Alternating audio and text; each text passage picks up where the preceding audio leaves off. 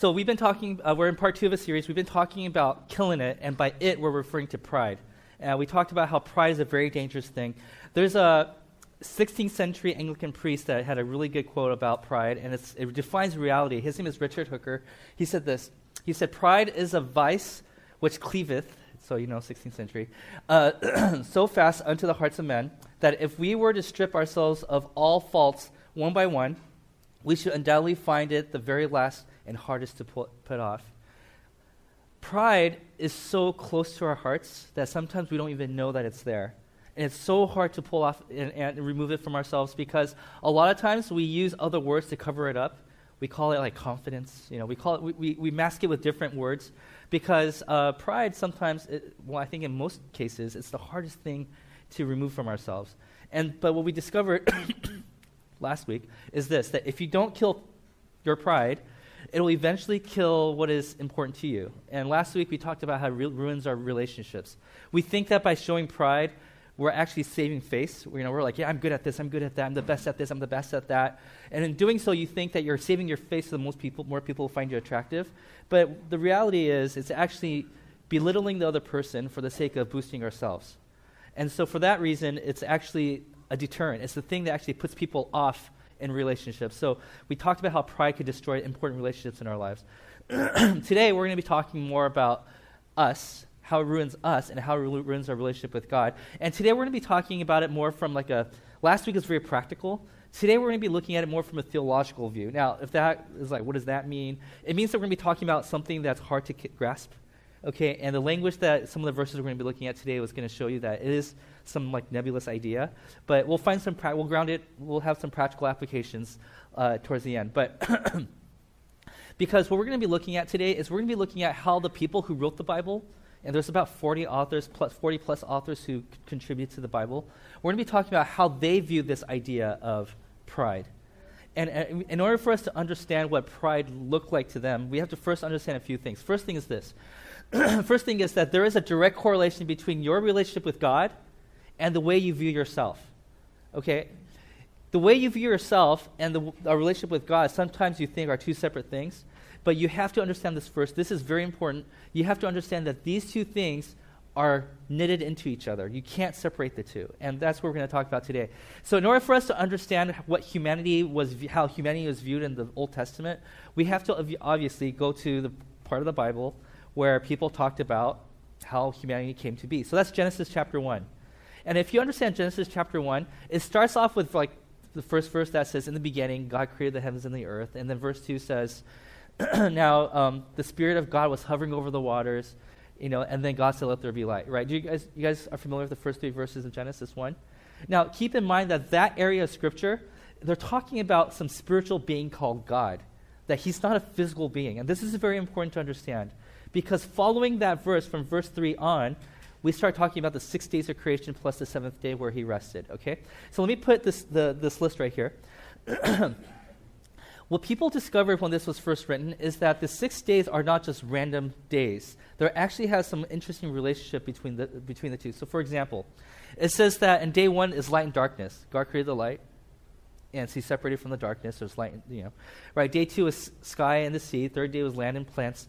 Now, what's interesting is after the first three days, the next three days correlates to one, two, and three.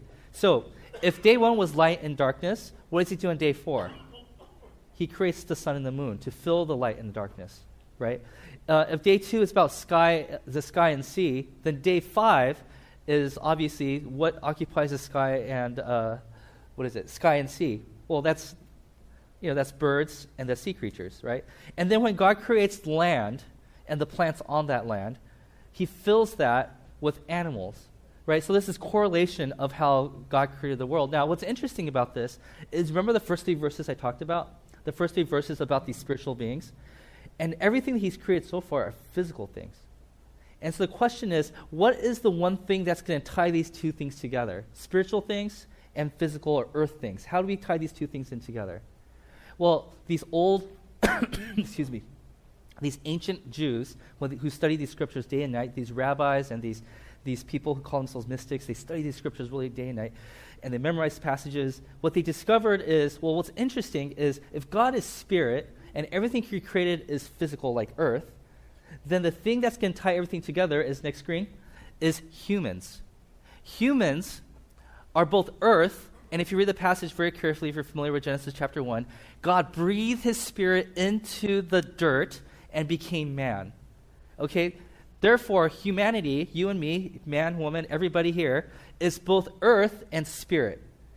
If there's all these spiritual things happening here, right? And if there's all these things that are earth right here, humans occupy this very unique space where we're actually both. And God created humanity and said, It is very, very good. See, everything else, he's like, Sun, hmm, that's good. Earth, that's good. You know, he's creating all these things. But when he said, and when it came to human beings, he said it was very good. You and I are very, very unique beings in God's creation because we're both spirit and we're both earth. Like we're, we're, we have both both those things in together. And by the way, I'm going to kind of give like a 20 second TO right here and kind of give you some interesting thoughts here. A lot of Christians think that the ultimate goal is for us to cr- accept Jesus into our lives, and when we die, we become a spirit and we go off into this la la land, right? And that's our ultimate goal.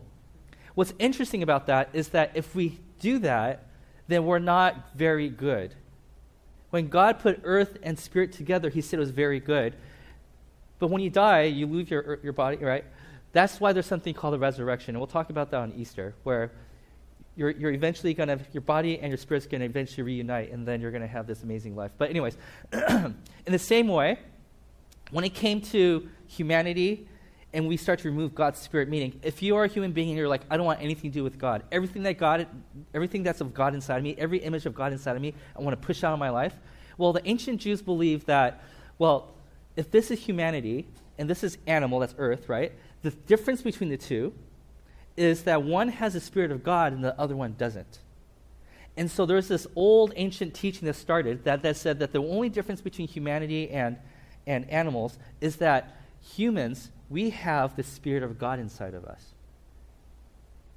And so they said that as when we start to push God's image outside of, like saying, like, I don't want that part of me, like, if God is about love, then I don't want to have love in my life. If God is about forgiveness, I don't want to have that in my life. If God is about maturity, then I don't want to have that in my life. And when you start pushing things of God outside, out of your life, they believe that you start to resemble more and more of an animal. And if that sounds crazy to you, I, I totally understand. Okay, I'm not saying that you're an animal if you don't have God in your life. I'm not saying that at all. But I'm just saying this is what they used to believe back then. And you'll see hints of that in the Old Testament, and I'll talk about some of them in a few minutes.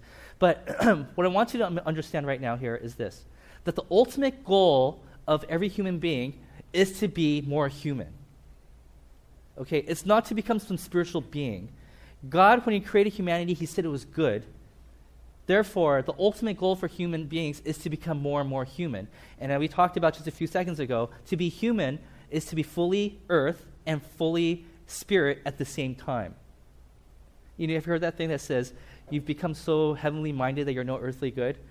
That's like an imbalance, right? In the same way, you've become so carnal in the ways of the earth, right, that, that you don't have much, much of a spiritual life. That's not good either. You need this good balance. And that's what God created us to be. We're both spiritual and we're both physical.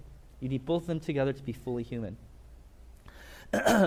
Therefore, in order for us to avoid becoming more and more animal like, they believe that God's presence and influence in our lives makes us more and more human.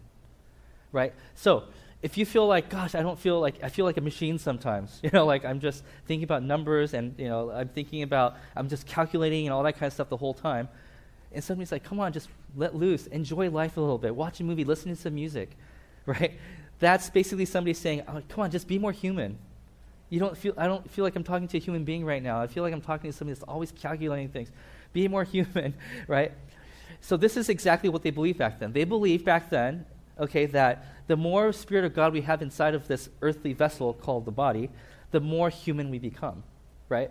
Now, today what we're going to do is we're going to be looking at a passage in the Old Testament where this is actually the case, where somebody who tries to push God out of their lives and they become more and more inhuman, if that makes sense. Okay? Now, you don't have to believe if this actually happened or not. The whole point of this passage is what was the author trying to communicate? Because we have different literary styles, styles today than we did back then. so they use a lot of hyperbole, meaning like they overstate certain things. And sometimes they do that in telling a story. So if this is a stretch of a mind to you, I don't blame you. I just want you to make sure you get the whole point of what the author is trying to communicate. We're going to be looking at the book of Daniel, chapter 4, so let's take a look at that. There's a king, by the way, by the name of Nebuchadnezzar. You probably heard that name before. Nebuchadnezzar is basically the world power at the time. He's the king of Babylon, and Babylon's taken over the world. So this is what's happening. Twelve months later, as the king was walking on the roof of his royal palace of Babylon, he said, so just imagine he's walking back and forth, looking at his entire kingdom. This is what he said. Is it not this the, is this wait, is not this the great Babylon I have built as a, re, a royal residence by my mighty power and for the glory of my majesty? So right away you could tell right now he's full of himself. He thinks that everything that's happened right here is because of him. Now, I don't blame him for thinking that way because a lot of us, right, we, we do this too. We look at the A that we got on the paper, we look at the money that we raised for our company, we look at the food that we're providing for our family, and we look at it and say, I worked pretty hard to get this here, right? And, and there's nothing wrong with that. But when you start to forget this key element, and we're going to talk about that key element in a second, okay? Everything goes out of whack. And so let's see what happens to King Nebuchadnezzar. Even as the words were on his lips, what he was just saying right now, a voice came from heaven. This is what is decreed for you, King Nebuchadnezzar. Your royal authority has been taken from you. Now, what he, mean, what he means by taken from you implies that God actually gave it to him in the first place. But is that true? Um, years and years and years ago, um, um, have, are you guys familiar with The Simpsons? And I know you guys are familiar with The Simpsons, but I just know some Christians are like, oh, we're not allowed to watch The Simpsons. So let's pretend that we don't know what The Simpsons are. Let me explain to you, okay? There was a scene a long time ago, it was like season one, two, or three, and totally in the beginning, okay, where the family is sitting around the table and they're about to say grace. And so Homer, that's the dad, in case you don't know The Simpsons, Homer tells his son, that's his name is Bart, if you don't know The Simpsons, right? and he says, Would you say grace for us? And Bart, being the bratty kid that he is, he says, Sure, Dad. And he says, Okay, this is what he says. He says, Dear God, we paid for this stuff, so, think for, so, for, so thanks for nothing. Amen. And then Homer goes and chokes his son and says, What are you saying, right? Now, it's really interesting because I read this book. Uh, it's called The Gospels According to the Simpsons. And basically, in this book, it's basically saying when Bart prayed that prayer, I mean, we call that like, you know, heresy or whatever you want to call it, right? But don't you think he has a point? And this author who's a Christian says, maybe he actually voiced something that we all had in our minds. That, like, wait, wait a minute. Do, it's true. Like, the Homer, the dad, he works at a nuclear power plant. He works, he hates his job, but he works day and night so he can bring a paycheck to his family. And then with the little money that he makes, they try to scrap all the things together to pay for this meal that they had. It's like, doesn't Bart have a good point here? That it was the family that worked really hard to get this money and this food on the table. But what he's forgetting here is this, okay? Who created the system in which somebody says, if I worked really hard, then I would get a paycheck? And who created the system in which, where I said, if I had this thing called a paycheck, I could go to a place called a grocery store, which happens to have everything I ever need to buy, right? And by the way, let me go back a little bit more. By the way, who gave us the hands and feet that able, enables us to do this work, right? Or if you're a teacher, like who gave you the brain to actually memorize all the information you need to in order to teach other people? Basically, what this person, this author, was saying was this. He's saying, yes, technically it was you who worked really hard to make it work. But it's like a director of a movie coming out and saying, hey guys, I made the amazing movie, it got the best ratings, and I just want to say I want to thank myself for it. Without realizing there's this whole crew in the background that's working really, really hard, and there's this actress and actor who worked really, really hard, and behind that, there's probably some coaches that taught those actors and actresses to be the best they can be. And behind that, there are probably parents who gave them birth. And behind that, right, very, very rarely when you say, like, hey, you know, I want to thank me for doing all this stuff, there's usually a lot more people who are involved in it. And here, King Nebuchadnezzar is looking at his kingdom thinking, it was me and only me that I did this, and I'm the one that should be thankful for this.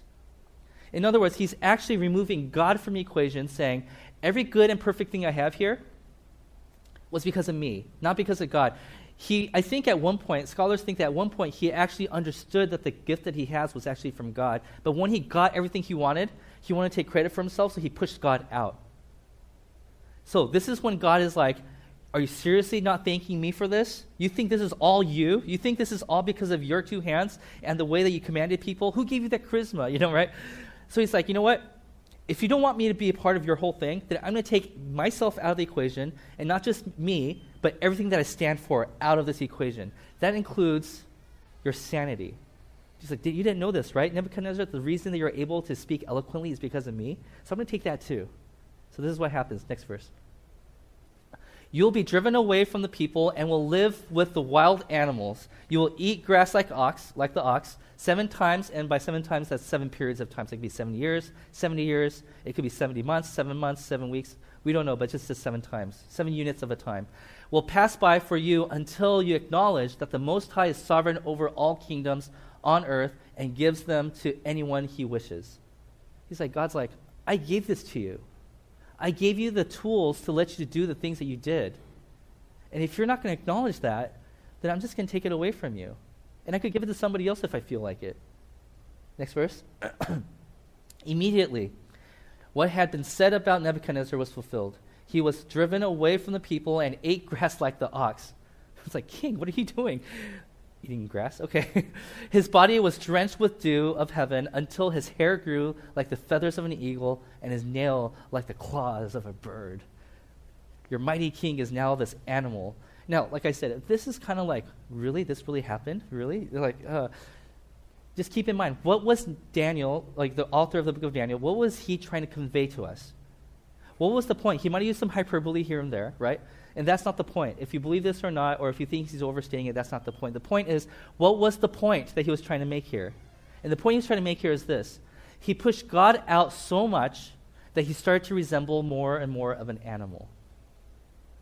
This is a reference back to Genesis chapter 1. We talked about this, right? These people believed that when Nebuchadnezzar started pushing God out, God said, Fine, if you want me out, I'm leaving, but I'm taking my stuff with me, right? Then he realized that he started to lose all that stuff, right? In other words, what we learn from this story is this that pride pushes God out of our lives. Pride pushes God out of our lives. And that's not the only thing, because pushing God out of our lives makes us less human. Remember, the way we view ourselves is if it's filled with pride, we're basically pushing God out of the picture. And this isn't the only passage in the Bible that talks about this. As a matter of fact, in the middle of the Bible, there's a whole collection of songs called the Psalms. Okay, and one of them talks about this. This is chapter 10. And in this psalm, there's two people involved. Okay, first is a person who's telling the song, and another is another person that he's observing. So there's two people in this story. So he starts off by saying, Why, Lord, do you stand far off? Now, implied in this question is that the author is not the one that's far from God, that it's God that's far from the author. Okay, do you catch that so far? He's like, Why are you standing so far from me, right? Why do you hide yourself in times of trouble. It's like, God, I'm doing everything I can. I'm praying to you. I'm asking for you. I'm doing everything I can. I'm even fasting sometimes. Why, why are you so far from me? And at this point, God knocks on his heart and says, Look around you. Look around you. Look at that other guy over there. Look at that other guy over there. Tell me why God is far from him. And so he looks at the person and he continues from verse 2. He says, In his arrogance, he's talking about this person over here, the wicked man hunts down the weak who are caught in the scheme he devises. He boasts about the cravings of his heart. He blesses the greedy and reviles the Lord. So what he says is this guy over here that I'm talking about, right here, he's so full of pride, right? He does all these things and he even brags about the things that he's doing that's wrong, that just comes out of his urges and desires, right? And, he's, and, and then in, in his process, he realizes if I'm living like this, I can't have God watching me live my life like this. So he, out, out, out of his pride, he pushes God out. So he's over here, the author who's watching this. he's like, I can see why God doesn't want to go near that guy, because that guy won't let God. He won't let God near into his life, right? And he looks at it he's like, Oh, is that my issue, Lord? Okay, so he con- he concludes by saying this: In this person's pride, in his pride, the wicked man does not seek him. In all his thoughts, there is no room for God. There's a lot of people in this world who say, I don't believe in God. There's actually a very famous atheist that passed away about 10 years ago who said this. He's, on his deathbed, this is what he said It's not that I don't believe in God, it's that I didn't want him to exist. In our lifestyles that we love so much, there's so much pride that's in there that we basically say, I don't want God in my life. It's not that I don't believe that He exists. If I look for the evidence, I could probably find it, right? But there's, but basically, what this psalmist is saying, in most cases, people push God out of their lives because they don't want God watching them. In his pride, he pushes God out. There's no room for God. Last week, I shared a, uh, a quote from you from this book, Mere Christianity, by a guy named C.S. Lewis. Here's another quote from that same book. as long as you are proud, you cannot know God. A proud man is always looking down on things and people. And, on, of course, as long as you are looking down, you cannot see something that is above you. Isn't that true? A lot of times we look at the things, like we look at how powerful we are, how awesome we are, and we look down upon other people because of the things we've accomplished. It's like in, in the Old Testament, Pharaoh in the book of Exodus, right? Pharaoh looks down on the slaves, but what he doesn't realize is that those slaves that built the kingdom for him. They're busy looking down and full, so full of themselves that they don't acknowledge that there's a higher power above them. And he said, This is why it's so dangerous. The way that we see God and the way we view ourselves are directly connected. And God is a high inconvenience for you if you are full of yourself. That's what the psalmist is saying here. So you're like, oh, gosh, I don't know, because, you know, the other day I was kind of bragging to my friends about how I accomplished so much.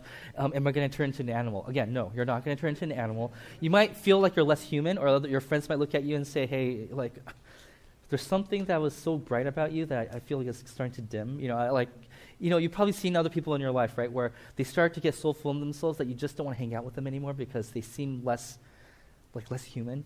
You know, that's what Daniel was trying to talk about here. but you see, Nebuchadnezzar, he wasn't so far off because he found his way back to sanity because he discovered what he was lacking in his life. You see, this is Daniel chapter 4, verse, verse 34. This is what happens at the end of that time, of the seven times, or whatever the time was, I, Nebuchadnezzar, he, so he's speaking on behalf of himself, raised my eyes towards heaven, and my sanity was restored. Then I praised the Most High, and honored and glorified him who lives forever. He realizes it wasn't just me who got this kingdom to be the way it is. I, if it wasn't for God, none of this would be possible. I just happen to be lucky that God blessed me this way.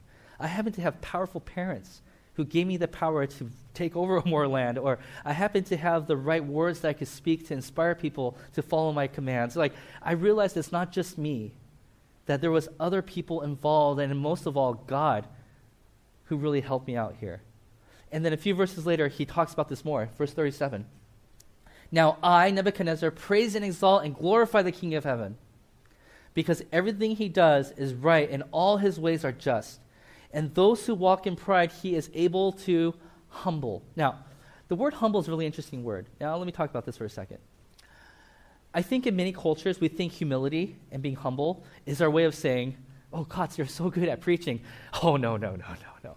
Hey, you're so good at basketball. Oh, no, I'm really bad at basketball. like, you are so good at drawing. Oh, this chicken scratch? you are so good at playing guitar. Really? I was just, you know, I was just doing this and I just happened to make music, right? We think that's humility, okay? And it's not. Some people call that false humility, okay? Let me be clear about what humility is. Humility is not putting yourself down. Okay, think about this way. If God blessed you, if God said, I have this amazing gift and I want to give it to you, you are the best I don't know, fill in the blank. You're the best football player, or you're the best tennis player, you're the best student. You know, let's just say student, right? You're the best student, and I give you this ability to study and to memorize and to regurgitate whatever the professor said. You know, I gave this to you. Now, okay, and that is the gift. My spirit is in you, and that is the gift I gave you. And at that point, you said, Oh, this gift? No, it's nothing. What are you doing? You're diminishing the image of God inside of you.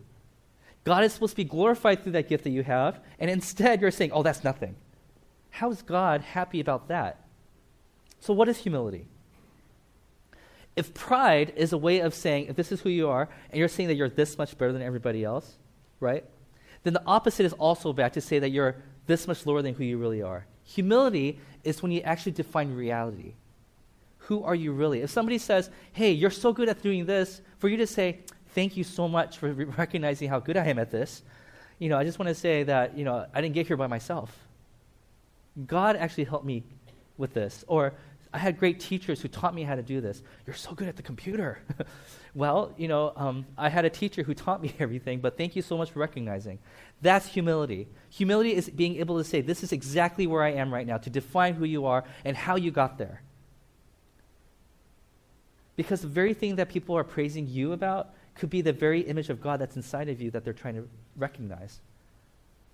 Now, for you to say, yeah, that's me, that's all me, that's, that's wrong too. Just to be able to say, this is who I really am, thank you for recognizing it. But I just want to say, there's a lot of people who work behind the scenes to get me here to where I am.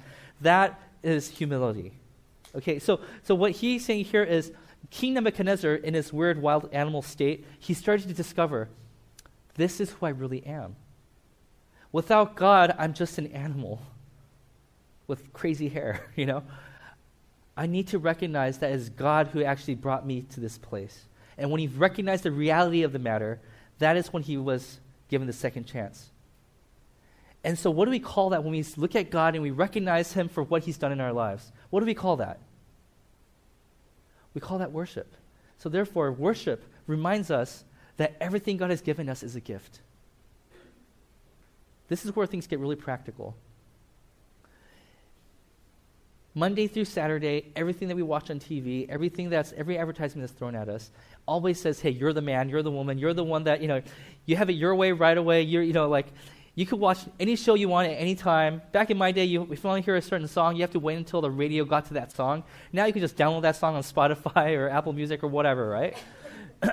because it's your way now, right? You're the king. You make demands, and the things that you want happens immediately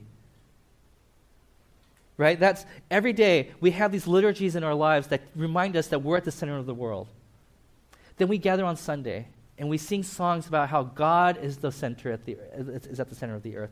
And when we feel like we're at the center of the world, the world is revolving around us, maybe possibly it's because we're standing really close to the one that the world revolves around. Worship is our weekly reminder that we are not the ones that created our lives Every Sunday, when we sing songs to God, we're reminded that He is the one that has made everything happen, that every good and perfect gift came from Him, not from me. He might have partnered with me to make something good happen, but without Him, I would not be able to do these things. Worship is a very integral part of our lives because it's part of the things that reminds us that we're not the center of the universe. And He reminds you, I know you accomplished a lot with your life, but who gave you your life in the first place? That air that's in your lungs, who gave you that air that you could breathe so that you could do these things? Right? The very desire and the fire inside of you to get, you know, to recognize injustice and do something about it. Who gave you that? You see, worship is a very integral part of humility, of killing pride. Because remember, if we don't kill pride, pride will eventually kill your relationships. It's going to kill you, and it's eventually going to push God out of your life. And we don't want that. And this is why we worship because we wanted to fix our eyes on not on ourselves, not on the people below us, but on the one that's above us that oversees everything. And that's what worship is. So what we're going to do right now is this. We're going to worship. And no surprise. because we want to kill that pride that's inside of all of you guys. No, you guys are. You guys are good. It's, this is for the people who are listening online. you guys are good. I know you guys are good. Okay? So if you're here, you're lucky because you're not condemned. Okay, so what we're going to do is I'm going to close in prayer. And I'm going to say a prayer that's going to help us fix our hearts on God. And as we're doing that, we're the worship team is going to come up. And uh, they're going to lead us in three songs about how we need to fix our eyes on Him. Amen? Okay, let me pray for all of us.